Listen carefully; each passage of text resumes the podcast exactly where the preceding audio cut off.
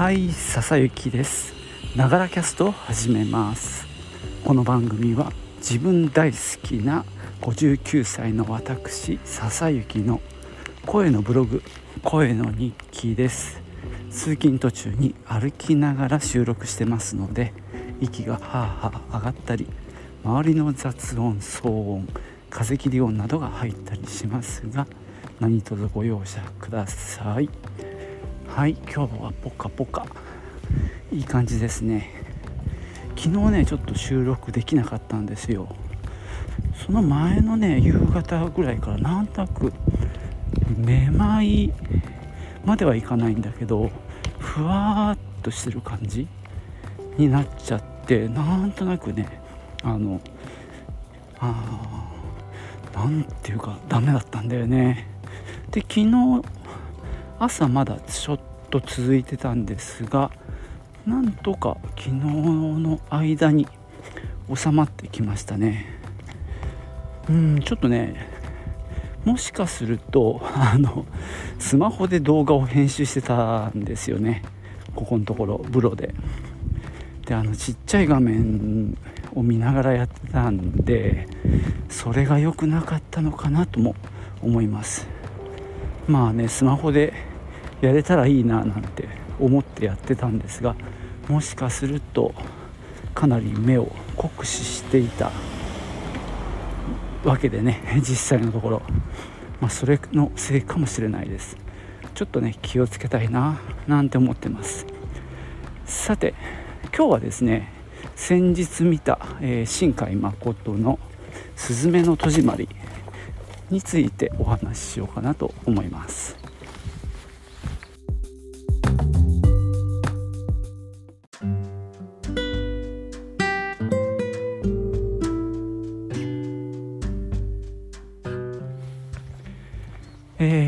海誠の話をすると結構遡っていってしまうんですけども、まあ、僕の場合は、えー、そうですね。秒速の後を知ったって感じですかね。まああの正木森さんあ森正樹か。のアニメの話を書いた岩波ジュニア新書あの名作があるんですけどももうテレビアニメ史をずっと辿っていくっていうねあのアニメ好きには必読の書なんですけども、まあ、その本の最後の方で注目すべき作家として新海誠が登場するんですね。で僕もその後過去作品を見るんですね。でその後星を追う子供琴の葉の庭と続いていきます。で静岡県内三島駅のそばにね Z 界の本社が建ってんだよねビルが。そこの1階があの美術館みたいになっていてそこで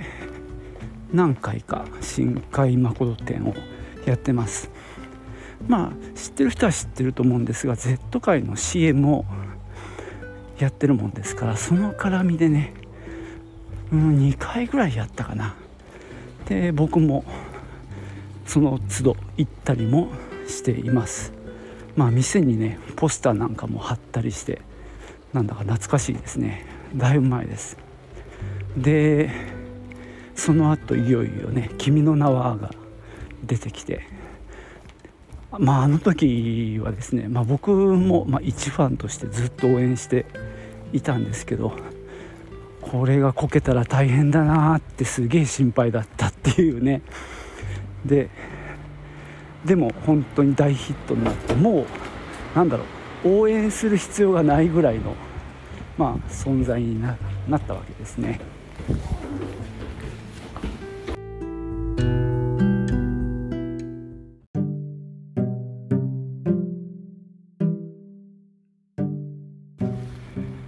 ここからはね「すずめの戸締まり」についてお話ししようと思います。まあ本当にふわっとした感想ですけどもネタバレありなので、えー、ご注意ください。まあ見てのね感想なんですけどとりあえずあの感動しました。良かったと思いました。ただ結構謎も多くてこれはどういう意味なんだろうっていうことも多々ありましたね、まあ、これはねこの最近の3つの作品「あの君の名は」も「天気の子」もそうなんですけどあの1回見ただけだとなんとなくよくわかんない、まあ、この自分の理解力のあの不足を痛感するわけなんですけどもあれは何なんだ？あの大臣って一体何なんだとかですねいろいろ不明な点はあります。ただそれを何だろう。置いといても圧倒的に迫ってくる。やっぱり。物語の何ていうか力強さ。みたいなものがありますね。そう。やっぱこの主人公のスズメの物語。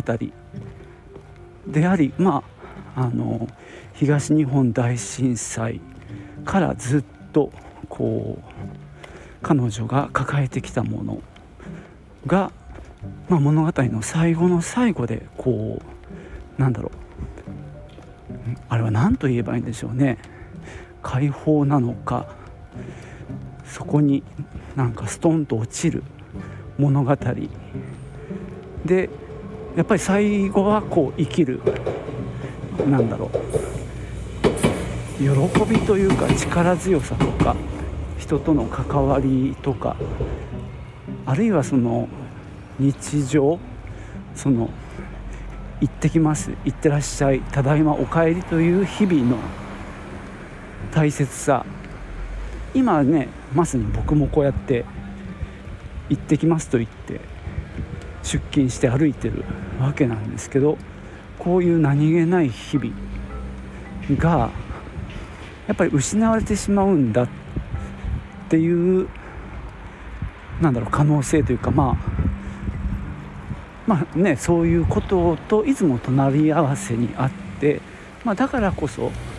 まあ、尊いんだっていうそんなねあのメッセージ、まあ、だからまあ まあ本当にベタですけども、まあ、日々をちゃんと生きていこうみたいなメッセージなのかなと僕は思ったんですけども結構解説動画ももう僕はね公開が、えー、金曜日11月11日公開でえっと翌日翌々日ぐらい見たのかな。とにかく初日には見なかったんですけどねすぐ見に行って。まあまああのお客さんいっぱいいて。でうちのそばのあのシネコンで見たんですがえー、っと3つ使ってましたかね。あのシアターを。で若いもう中学生高校生なんかもいっぱいいるような状況で、まあ嬉しかったわけですよ。深海ファンとしては。ね。やったーなんて思いながら。ででもまあそんなねあの謎もあって。で、えー、解説動画をね帰ってから一生懸命見ました。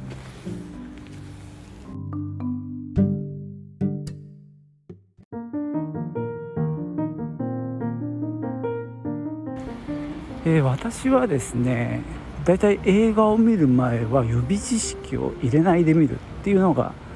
まあモットーというか基本なんですね、まあ、先入観をなるべく持ちたくないっていうことなんですけども今回はねちょっとテレビの特番なんかを見ちゃったりして、まあ、ちょっとね予備知識ありであれ見に行ったんですよ。でただなんだろうそういうちょっと内容をね紹介するわけですけどもその猫の大臣とかあと椅子がさあのキャラクター化してるっていうのはあのその事前のテレビで見て結構驚いたし、まあ、違和感もあったんだよね。えー、なんだこれって感じで、まあ、新海さんの今までの作品の中でそういうのってあんまりなかったなって。いやあったかもしんないけどなんとなく俺の中ではねちょっと、えー、あれ今こうこうだっけ？みたいなね違和感があって俺ついていけるのかなってそのテレビを見た時不安になったんだよね。で実際にまあ映画が始まっててみたら意外とそれはね大丈夫でした。だからまあその脚本というかそのストーリーの持ってき方にまあ必然性もありあの違和感なくそれを受け入れられたんでそれは良かったですね。むしろその効果が面白かったとも言えますよね。なんかあのリアルなソータよりも椅子のソータの方が面白いじゃないですか単純に。そこがねあの全体のトーンをコミカルにしてくれてるっていう かなりアクロバティックなやり方だと思うんだけどそのなんだろうリアルな世界観の中でのあの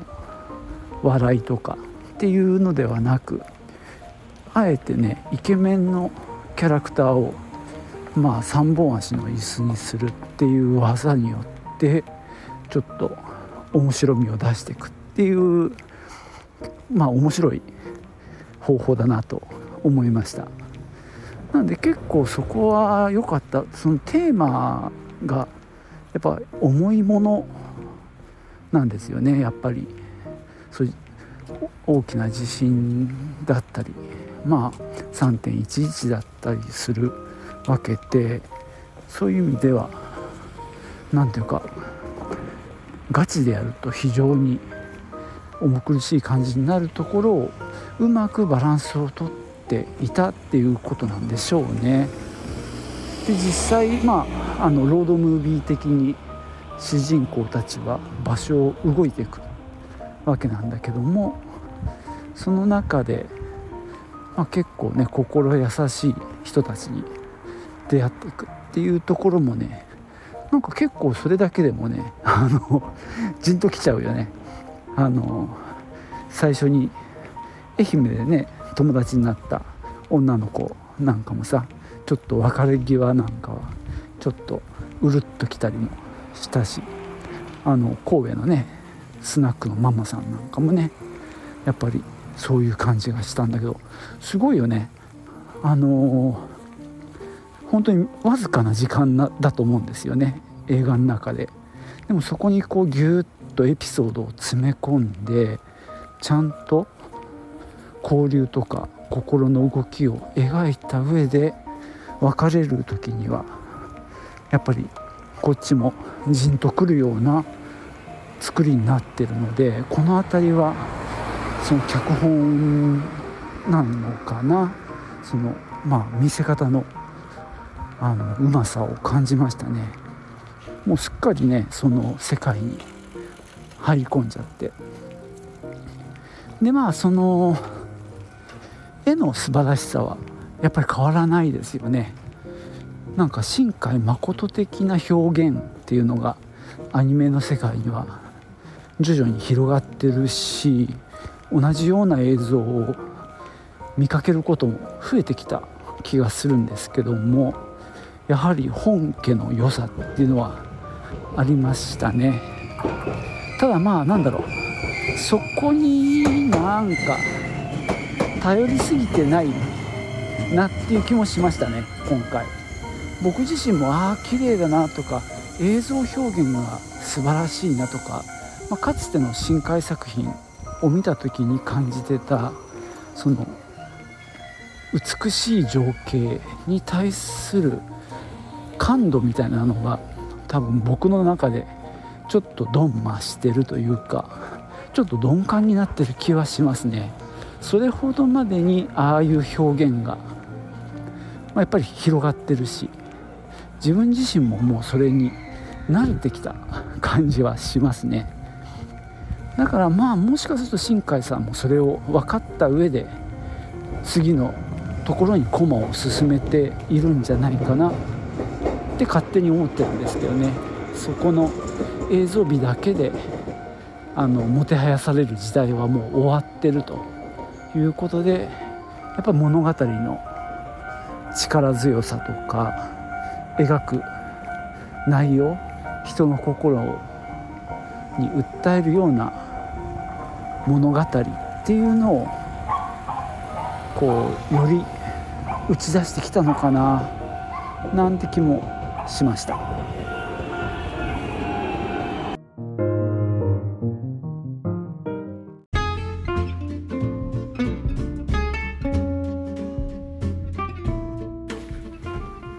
はいそんなわけでね今日は新海誠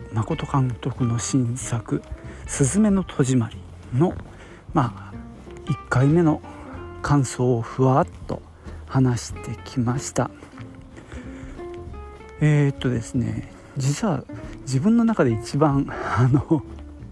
違和感があるというかですねついていけなかったのがですねあのスズメがもう最後の最後後半ですよね。その颯太さんのいない世界なんて考えられないみたいな、えー、心情を吐露するわけなんですけどもそこがねあのついていけなかったんだよね。えー、そんなに？そんなに好きだったん？みたいな感じでちょっとそこが何だろうスズメの気持ちに、えー、自分がついてきてなかった。ちょっと離れちゃってたなっていう気はしました。まあこれは見てる人によると思います。ちなみに隣で見てた結構若い女性はもう最後の方は結構泣きながらあの見てたんですね。まあ僕もねちょっと涙ぐんだりもしてたわけですけども多分若い女性なんかはかなりグッとくるんじゃないかなって思いました。ちょっとまあこれはあ認めたくはないが あの年かなっていう気はしますね。そういう恋心みたいなものに対してまあ共感力が弱ってんのかな。ちょっと寂しいんですけどね。まあ颯太がそんないいのかっていうのが これは男だから思うのかな。なんか嫉妬心ってやつですかね。だってさ最初の登場の時にさすげえロン毛っていうかロン毛っていうのめっちゃ長い髪の毛で登場してきたやつじゃないですか。え今時あんな髪長いの？みたいなところもあってちょっとこれもねなんか違和感あったんだよね。ででもまあスズメは多分一目惚れに近いんでしょうね。なんかそこはね割と描けてたとは思うんですけどねあのなんかそこでちょっとピンときたというか惹かれるものが間違いなくあってでね通学の途中で戻っちゃったりするわけですよね。まあそこのところはまあえー、こんなロン毛みたいなところはあったんだけどまあいいかとただその旅を続けていく中で、まあ、距離は確かに近づいていってるんだよね。で最後その颯太の、まあ、下宿に行ってみたいな流れの中でまあそうなんだろうな。すずめちゃんの中ではこう恋心なんでしょうか。分かんないな。がまあ大きくなってったんでしょうかねでも実際、まあ、颯太を失ってで彼を取り戻すためにまた新たに旅に出るわけなのでねやそこの思いっていうのはすごくもう強いものがあったわけですよね。ただそこのところに自分がうまくついていけなかったのがちょっと残念だったな。まあこれは本当俺のせいなのかな。ただかみさんもそうだったっていうからうん2人揃ってうんちょっとに鈍感になってるだけかなっていう気はすごいするけどね。まあなんだろう。そこを描くためにこれ以上説明方になってもしょうがないのかもしれないね。そこはもうやっぱりまあバランスというか感覚というか計算というか、まあ、監督もいろいろ考えて作ってるでしょうからね。ここまで描けばまあ伝わるだろうっていうところでやってるんだろうなとは思うのでちょっと弾かれた感じで若干寂しいわけですがまあいいでしょう。なかなかね面白かったしよくわかんないところもあって解説動画も見たけどよくわかんないですね。なのでまた見に行きたいと思います。なんかね収穫があればご報告またしたいなと思いますがまあ大した変化がないならねわざわざ言うほどでもないかもしれないですね。ちなみに今回ねあの入場の時に新海誠本っていうね薄い小冊子をもらうことができてラッキーでした。はいじゃあ今日はここまでです。最後までお聴きいただきましてありがとうございました。ではまたね。チュース。